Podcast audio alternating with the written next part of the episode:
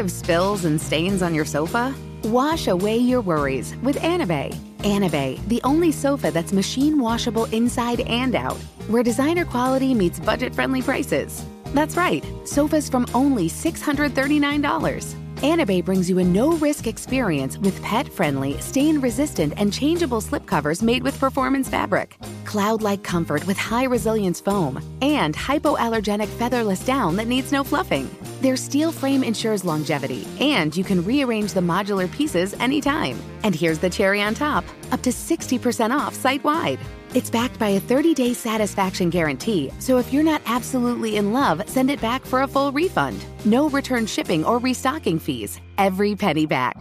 Join the revolution of easy, clean, stylish living with up to 60% off at anabei.com. That's A N A B E I.com. Offers are subject to change and certain restrictions may apply. Discover FX's Shogun, the official podcast, available now. Every legend begins with a story. Listen and explore episode by episode this story of war, passion, and power set in feudal Japan. Join host Emily Yoshida each week with the creators, cast, and crew in this exclusive companion podcast. They dive deep into the twists and turns of the plot, go behind the scenes, and explore the real life history that informed the limited series based on James Clavell's best selling novel. Search FX's Shogun wherever you listen to podcasts.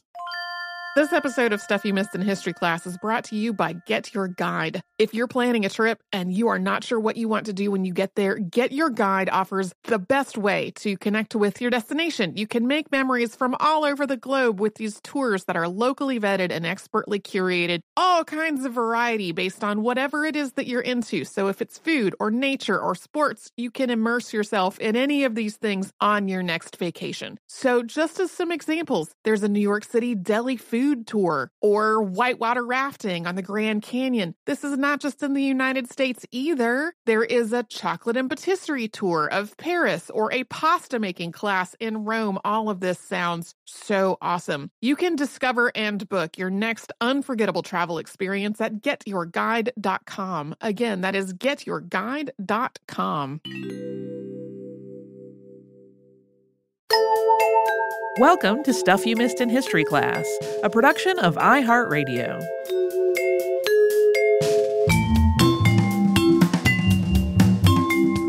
Hello and welcome to the podcast. I'm Holly Fry. And I'm Tracy V. Wilson. This is one of those episodes born of personal curiosity. Yeah. Um, in that way that things will happen in your world and eventually your brain will go, huh, yeah, how how How did that why happen? Why is that a thing?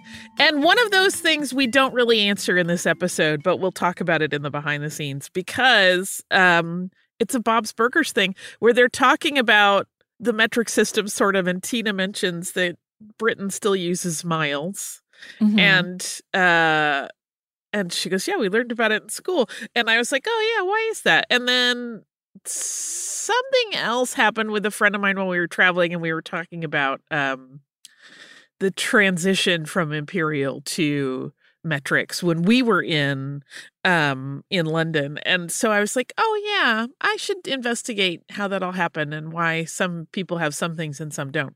So we have a little bit of that, but really what started to become interesting to me as we as I started researching it is that there were there were a lot of people trying to figure out th- how to get everybody on the same page, kind of literally, in terms of how to measure things. But there are two guys in particular that are like, I have a plan.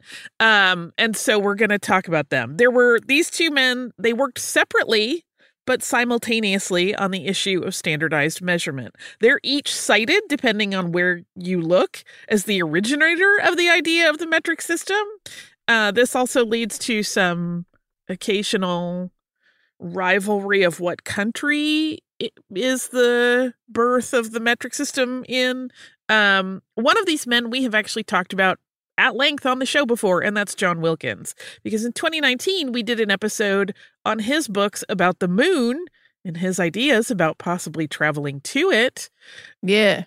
We're going to put that on as a Saturday classic. Not immediately, but soon. Yeah, and uh, today we're going to have a little bit of overlap with that episode because we we just want to be able to explain without anybody having to listen to the other episode how Wilkins got to a point where he had the interest, the time, the resources, and the credibility to propose a complete overhaul of the way England was handling units of measure. That's something we didn't talk about at all in the 2019 episode because we were focused on his moon work, which we'll mention briefly here just because of timeline. Uh, but then we're also going to talk about his French contemporary who proposed a similar system, and then how it took so very long for any country to adopt what became the metric system.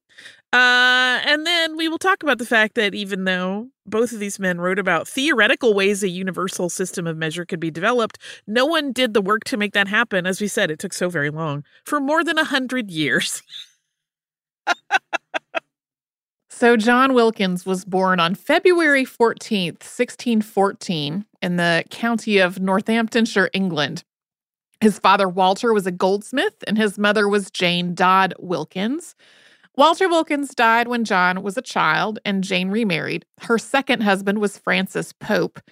In this second marriage, Jane had another son, Walter Pope, who became a writer and an astronomer. Because John's father, Walter, had died, John's grandfather was the family member who kind of managed his education. And after some preliminary lessons at home, he went to a private school in Oxford, although John is said to have not found this especially stimulating. He moved on to the New Inn Hall for kind of the equivalent of what would be high school in our perception when he was 13, and then to Magdalen Hall to earn his bachelor's degree in 1631. And he stayed there to gain his master's degree. He got that three years later in 1634. He worked first as a tutor at Oxford and then as a minister. He had a parish in Fawsley, Northamptonshire, but realized being a vicar in a parish was not the right fit for him. He thought he would do better as a chaplain in a private setting, working for the nobility, where he would have time to also work on the various philosophical and scientific projects that he was interested in. He went through a series of these positions while writing his first book. Yeah, you realize, like, if I'm a, a vicar in a community parish, I will also have to do things with the community that take up all my days. I'd like some reading time, please. Uh, so that's how that worked. I have to say, that sounds like a good gig. There might be a reason that we have just figured out that a lot of religious figures are the ones that were advancing science during this period of time. Uh, that book that he worked on was published anonymously in 1638. This is one we've talked about before. It was a scientific work that laid out the case that the moon could be inhabited and could potentially be inhabited by humans if we got there. He wrote a second edition examining the possibility that people could fly to the moon. And then his next work, which was published in 1640, examined the likelihood that Earth was indeed a planet. If that sounds weird, remember the moon had only been seen through a telescope a little more than 25 years before this. So scientists were still in the early phases of working out how the solar system was arranged and how celestial motion might work. They had some broad strokes, but details were still a little elusive. And so, while the idea of Earth as a planet had been in the mix for almost a 100 years at the point of Wilkins writing about Earth, a heliocentric solar system was not a universally accepted truth. One of Wilkins' important contributions to the world of science was as a founding member of the Royal Society.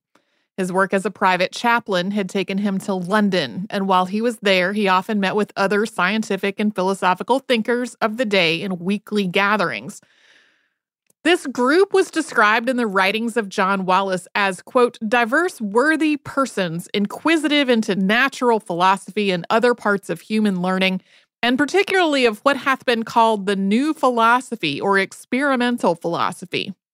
This group is one of the precursors to the Royal Society, as is a similar group that Wilkins gathered in Oxford after his next move.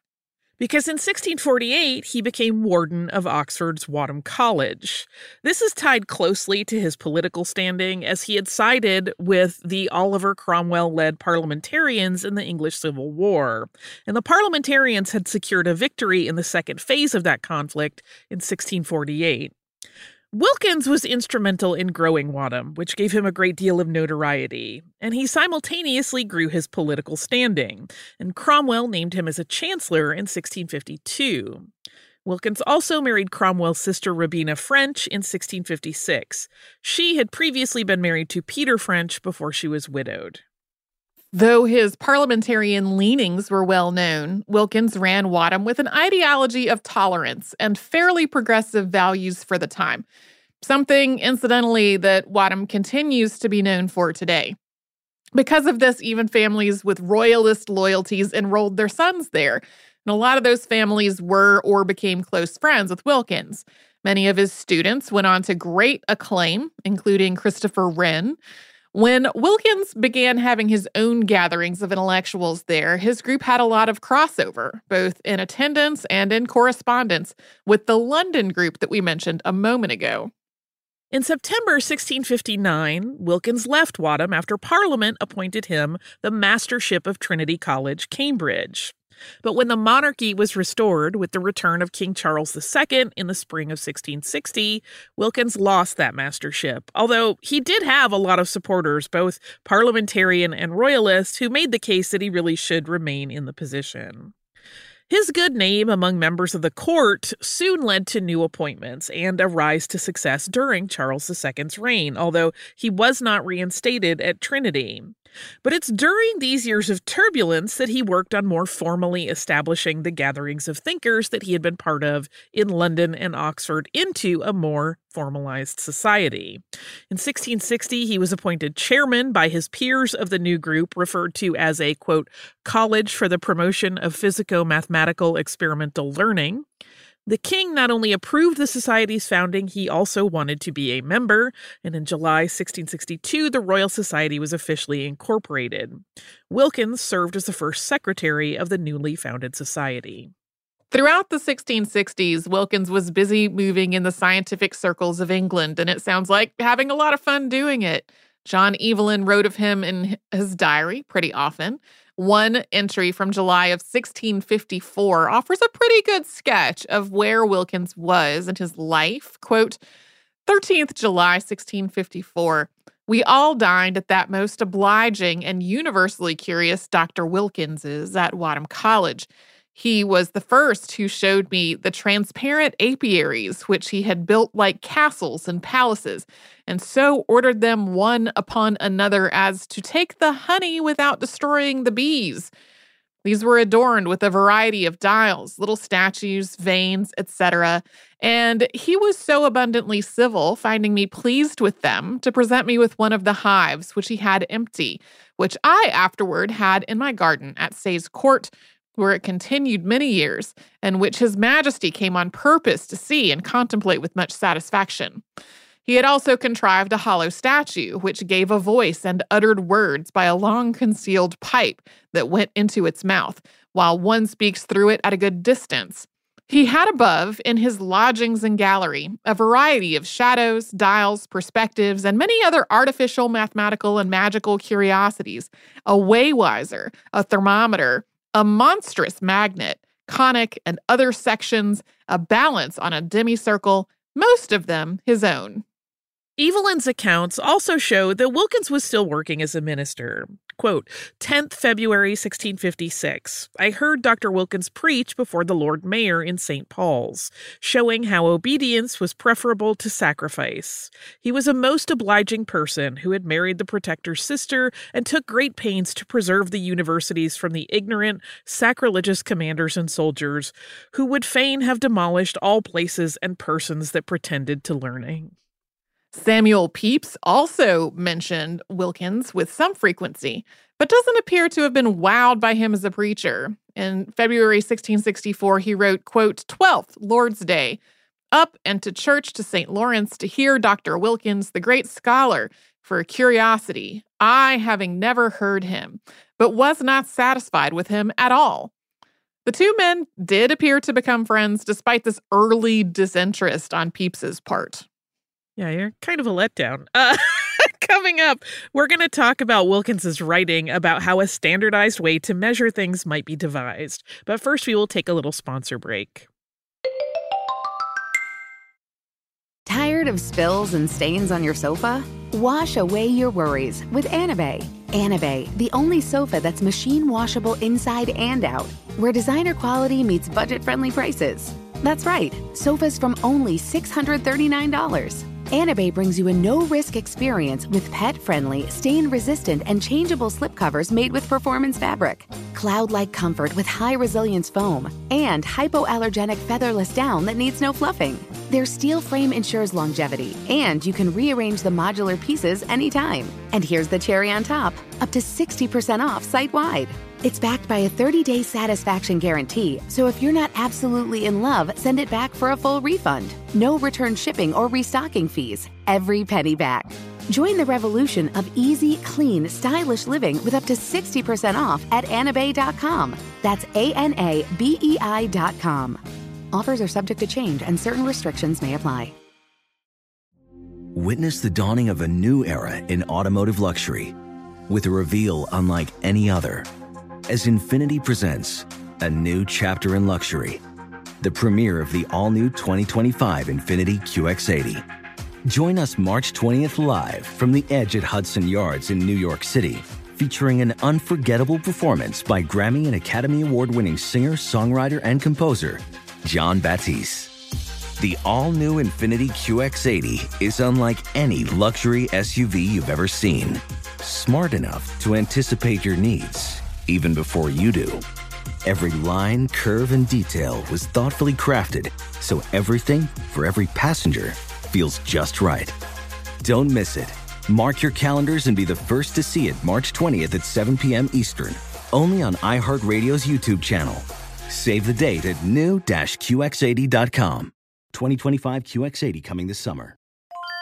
Planning your next trip? Choice Hotels has a stay for any traveler you want to be with 22 brands and over 7,400 locations. Whether you're a business traveler, a family road tripper, someone who wants to seek out history and maybe make your own, or just planning a quick getaway, Choice Hotels has a stay for any you. Like a Cambria Hotel, where you can be a cocktail connoisseur and sip locally inspired craft beverages at downtown locations in the center of it all. This is a fun way to visit cities with a lot of history and a lot of fun in mind. Or a Radisson Hotel for all our productivity powerhouses out there. With flexible workspaces and on site restaurants, you'll get the most out of your work trip. You'll get the coffee, the Wi Fi, and the work done. And we can't forget about comfort hotels. Imagine you're a family road trip or waking up in your big spacious room and then heading down to a free hot breakfast for the entire family, including waffles. So you'll be well fed and ready for the day's adventure, even if that's just relaxing. After that, you're spending all afternoon relaxing by the pool. You deserve it. What are you waiting for? Join Choice privileges and start earning points toward your next stay. Find a stay for any you. Book directly at choicehotels.com, where travels come true.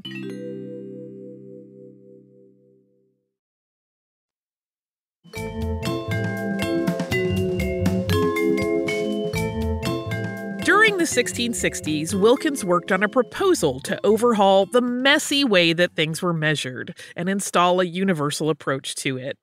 He included this in a writing in which he called for the development of a universal language that people should use in addition to their own native language to make science, international relations, and global trade simpler.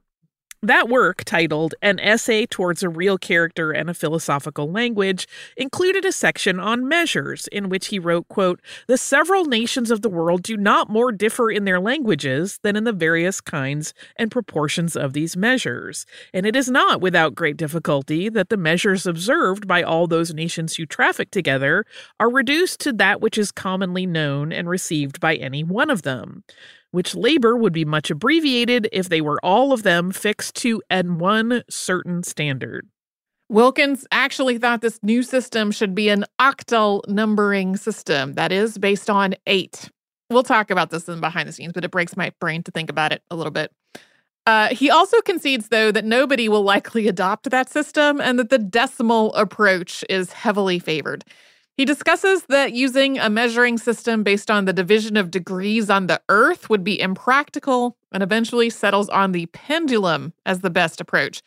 He credits Christopher Wren with coming up with the idea, and here's how he's, he described this quote, The most probable way for the effecting of this is that which was first suggested by Dr. Christopher Wren, namely by vibration of a pendulum, time itself being a natural measure depending upon a revolution of the heaven or the earth, which is supposed to be everywhere equal and uniform. If any way could be found out to make longitude commensurate to time, this might be the foundation of a natural standard. If you're thinking, I know there are some flaws in that, we're getting to that. Uh, obviously, there can be pendulums of differing lengths. Wilkins thought that a pendulum with a half beat of one second was the perfect unit to use, which he called a standard. That half beat or half period is the time it takes for the pendulum to swing from one extreme to the other. And then he kind of describes how anyone could set up their own ruler essentially by hanging a ball on the end of a string uh, that has no stretch and then carefully calibrating it so its natural swing takes one second. He continues, quote, Let this length therefore be called the standard. Let one tenth of it be called a foot, one tenth of a foot an inch, one tenth of an inch a line, and so upward. Ten standards should be a perch, ten perches a furlong, ten furlongs a mile, ten miles a league, etc. He goes on to explain how this same approach could be applied to volume. Quote, and so, for measures of capacity, the cubical content of this standard may be called the bushel, the tenth part of the bushel, the peck, the tenth part of a peck, a quart, and the tenth of that, a pint. And so, for as many other measures upwards as shall be thought expedient for use. He also included similar explanatory systems for weight and even money, but Wilkins wasn't saying this was how things should be done. He said at the end of all of his proposed ways to measure things, quote, I mention these particulars not out of any hope or expectation that the world will ever make use of them, but only to show the possibility of reducing all measures to one determined certainty. This was the last book Wilkins published in his lifetime. There were others, but they came out posthumously. The same year that this book came out, he was made Bishop of Chester, and he served in that role until his death four years later in November of 1672. In France, another religious man with a serious interest in science also worked on the idea of a universal approach to measurement during the 1660s. That was Gabriel Mouton. We don't know as much about his early life as we do about Wilkins. Mouton was born in Lyon, France in 1618. He lived there his entire life. When he was four years old, he joined the children's choir of St. Paul's Church in Lyon. And you could also say he stayed there his whole life. He remained deeply involved with St. Paul's, and it ultimately became the place where he worked. After receiving his degree in theology and taking holy orders, he was given the title of Vicaire Perpetuel at St. Paul's, literally the permanent minister. He received his divinity degree in the 1640s and worked as a spiritual and community leader there for almost five decades. During his time as a theology student, Gabriel had also developed a strong affinity for mathematics and astronomy, and he studied those on his own time. And then when his formal education ended, he continued to work on his own projects in these areas of interest, and it is through this work that he's known today. In 1670, so two years after Wilkins wrote out his version of a possible unifying system of measurement, Mouton wrote up his idea to solve the problem. Although Wilkins thought that using the measurement of the Earth as a basis was problematic, Mouton thought it was the right solution. He wrote a paper about it, which translates to observations of the apparent diameter of the sun and moon, and he shared the methods he had developed to calculate the size of a celestial body. His estimate of the sun's diameter was quite accurate, and he also put forth the idea that a fraction of the Earth's meridian should be used as the basis of a system of measurement.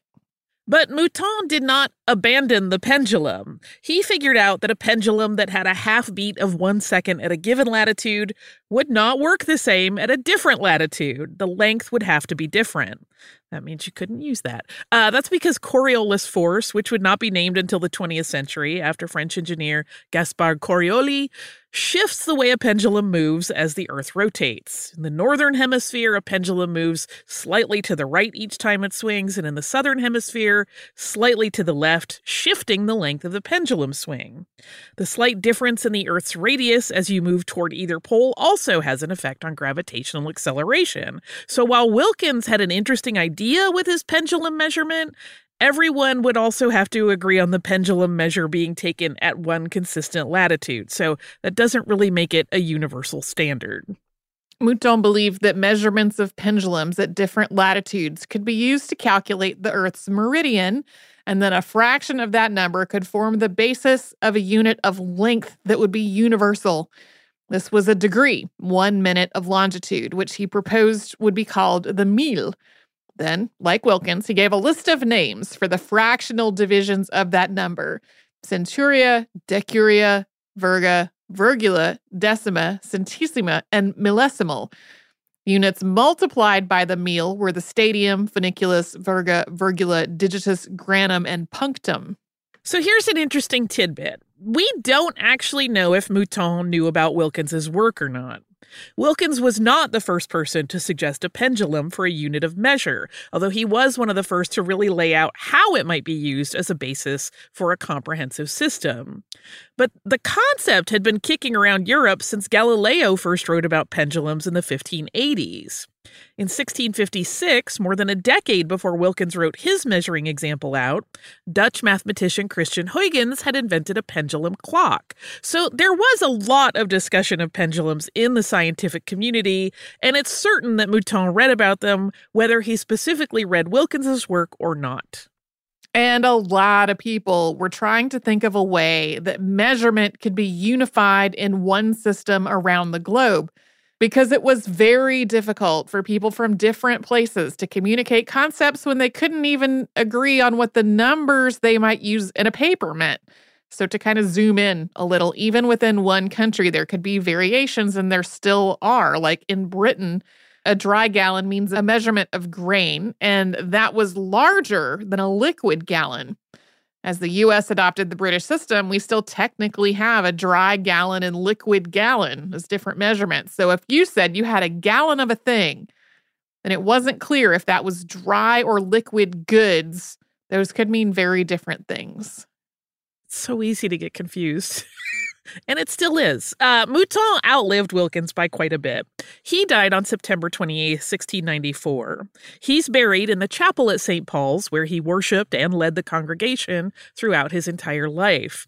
But even though a lot of the scientific community received his work with a great deal of interest, he still did not live long enough to see any of his ideas implemented. In a moment, we'll talk about the many steps it actually took for France to get a metric system set up and how that went. First, though, we will hear from the sponsors that keep the show going. Tired of spills and stains on your sofa? Wash away your worries with Anabei. Anabei, the only sofa that's machine washable inside and out, where designer quality meets budget friendly prices. That's right, sofas from only $639. Anabei brings you a no-risk experience with pet-friendly, stain-resistant, and changeable slipcovers made with performance fabric, cloud-like comfort with high-resilience foam, and hypoallergenic featherless down that needs no fluffing. Their steel frame ensures longevity, and you can rearrange the modular pieces anytime. And here's the cherry on top, up to 60% off site-wide. It's backed by a 30 day satisfaction guarantee, so if you're not absolutely in love, send it back for a full refund. No return shipping or restocking fees. Every penny back. Join the revolution of easy, clean, stylish living with up to 60% off at anabei.com. That's A N A B E I.com. Offers are subject to change and certain restrictions may apply. Witness the dawning of a new era in automotive luxury with a reveal unlike any other as Infiniti presents a new chapter in luxury, the premiere of the all new 2025 Infiniti QX80. Join us March 20th live from the edge at Hudson Yards in New York City, featuring an unforgettable performance by Grammy and Academy Award winning singer, songwriter, and composer, Jon Batiste. The all new Infiniti QX80 is unlike any luxury SUV you've ever seen. Smart enough to anticipate your needs even before you do. Every line, curve, and detail was thoughtfully crafted so everything for every passenger feels just right. Don't miss it. Mark your calendars and be the first to see it March 20th at 7 p.m. Eastern, only on iHeartRadio's YouTube channel. Save the date at new-QX80.com. 2025 QX80 coming this summer. Planning your next trip? Choice Hotels has a stay for any traveler you want to be with 22 brands and over 7,400 locations. Whether you're a business traveler, a family road tripper, someone who wants to seek out history and maybe make your own, or just planning a quick getaway, Choice Hotels has a stay for any you. Like a Cambria Hotel, where you can be a cocktail connoisseur and sip locally inspired craft beverages at downtown locations in the center of it all. This is a fun way to visit cities with a lot of history and a lot of fun in mind. Or a Radisson Hotel for all our productivity powerhouses out there. With flexible workspaces and on site restaurants, you'll get the most out of your work trip. You'll get the coffee, the Wi Fi, and the work done. And we can't forget about comfort hotels. Imagine you're a family road tripper waking up in your big spacious room and then heading down to a free hot breakfast for the entire family, including waffles. So you'll be well fed and ready for the day's adventure, even if that's just relaxing. After that, you're spending all afternoon relaxing by the pool. You deserve it. What are you waiting for? Join Choice privileges and start earning points toward your next stay. Find a stay for any you. Book directly at choicehotels.com, where travels come true.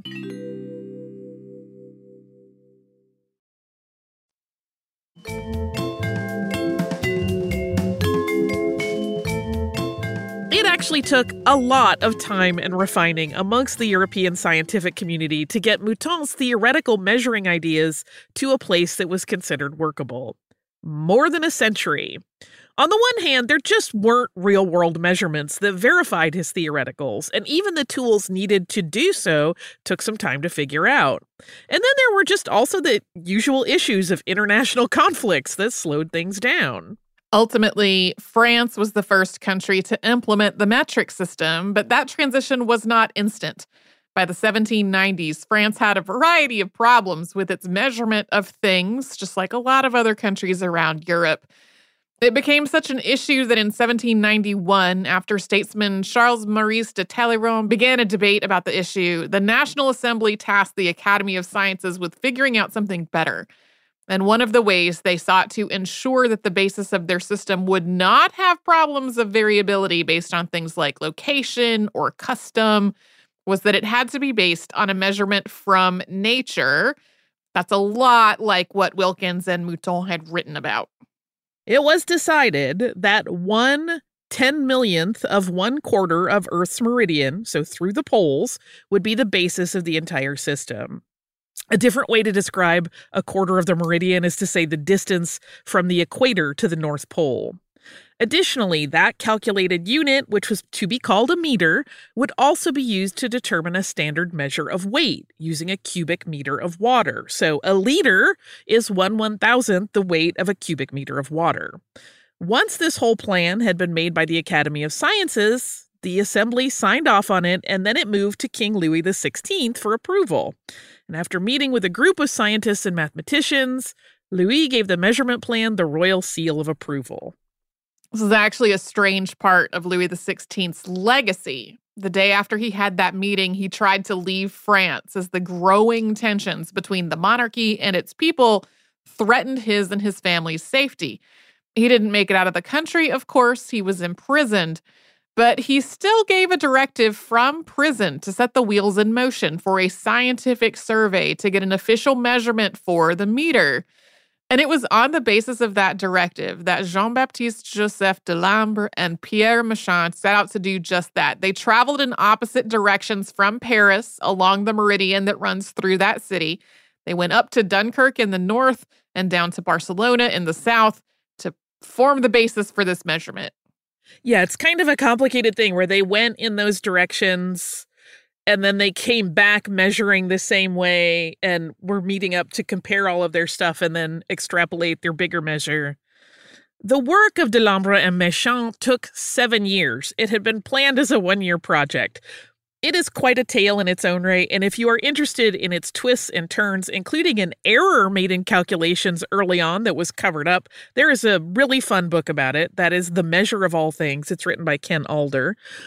Ultimately, Delambre and Méchain did conclude their work with the length of the meter established as 39.37008 inches. And from there, various divisions of the meter were calculated as well as those of weights. The prefixes for multipliers of the meter were from Greek, so deca, hecto, kilo, and myria. The divider measures took their prefixes from Latin, so deci, centi, milli. We mentioned in our episode on the French Republican calendar that when that ultimately failed calendar system was put into practice, it used a base 10 approach to marking the passage of the day. Each day had 10 hours, and each hour was 100 minutes.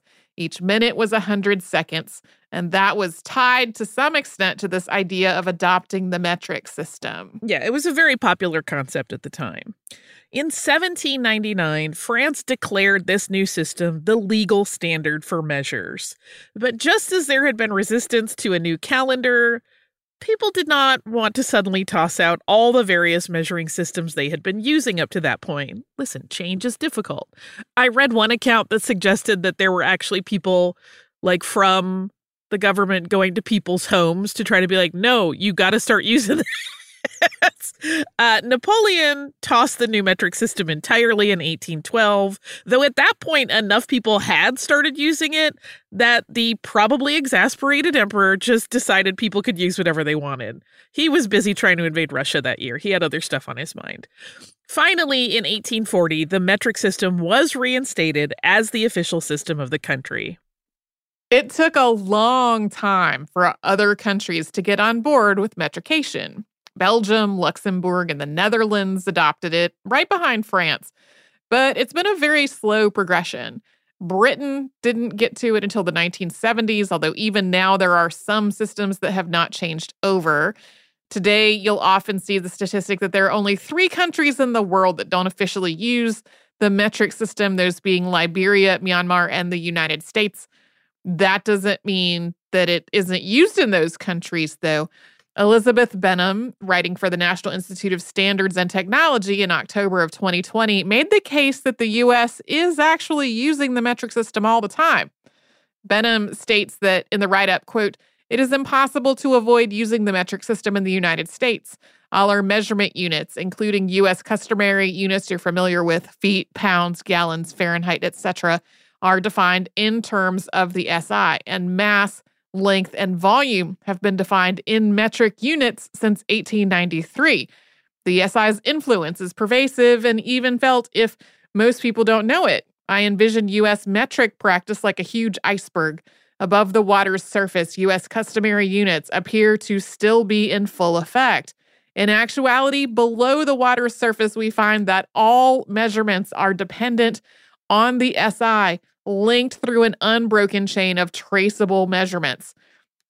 So, SI in that statement is a shortening of another name for the metric system, the international system. And an international system was what Wilkins and Mouton had been after this whole time. Yeah. Incidentally, Mouton's mille was adopted, sort of. It became the nautical mile. Oh, there's so much more of the metric system. This is definitely high level, but I really mm-hmm. like talking about how these two men were really onto the same concept. And to me, it's such a heady idea to go a fraction of the meridian. Like, what? What is that? Yeah. I have some listener mail related not at all to metrics but to Mary Somerville. This is from our listener, Catherine, who writes Hello, Holly and Tracy. You probably had a dozen of these. Just in case not, I'm sending over a picture of a Scottish banknote, which features recent podcast subject Mary Somerville. I've only ever got as far as wondering if she is any relation to current Scottish Government Minister, Cabinet Secretary for Social Justice Shirley-Anne Somerville. Nothing on Google indicating she is. Um, one, I have not gotten a dozen of those. Uh, two, I haven't done any research on that either, so I don't know. Three banks uh, Catherine goes on, three banks issue notes here in Scotland, so there are a lot of different designs to enjoy. I especially like the one with otters, yes, the cute water sausage animals. Now I can know a bit of context on the Mary Somerville ones too. They are legal to use around the whole UK, but harder to get accepted the farther south in England you go. Fair enough when folks aren't familiar, but the typical protest is that's legal tender, which is another thing I've pondered the meaning of and not looked up. I think they are legal to use, not illegal to refuse. There are some weird rules I know in the US about what you can and can't refuse regarding tender, but I don't know them in, in Scotland or England. Uh, she included a cat tax. This is Nissa working hard. Um, thanks for the many hours of company. I listen while I work and then re listen to favorites on road trips, i.e., moon beavers and the history of margarine. Best wishes, Catherine. Um, it's such a pretty banknote, I have to say. Mm-hmm. I um I'm obsessed with Nissa because she is a, a domino kitty. She's black and white and she's very pretty.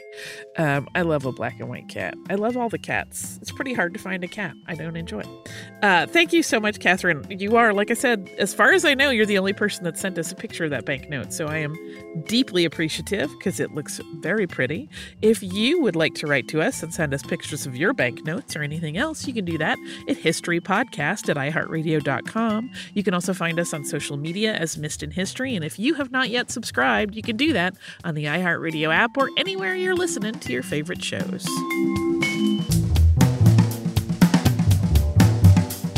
Stuff You Missed in History Class is a production of iHeartRadio. For more podcasts from iHeartRadio, visit the iHeartRadio app, Apple Podcasts, or wherever you listen to your favorite shows.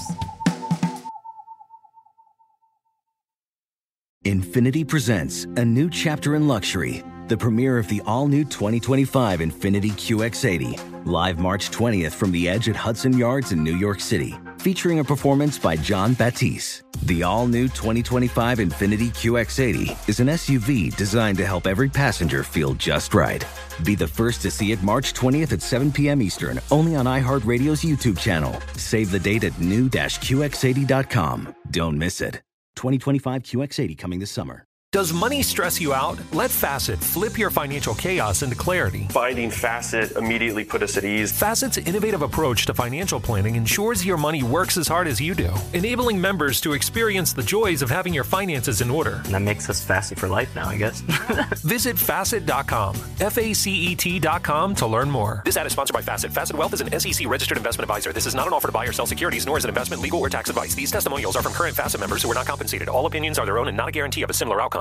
Hi, I'm Antonia Blythe, and this is 20 Questions on Deadline. Joining me today is Alison Brie. Welcome, Alison. We got second place in my seventh grade lip sync contest for one of the songs on that album. The one that was like, You've already won me over. Oh, that's a good one. Yeah. It's a very of all slow. The, of all the options. In spite of me. Like, what did we do? It's so slow. Don't forget to listen to 20 Questions on Deadline. Thank you again, Alison. Thank you.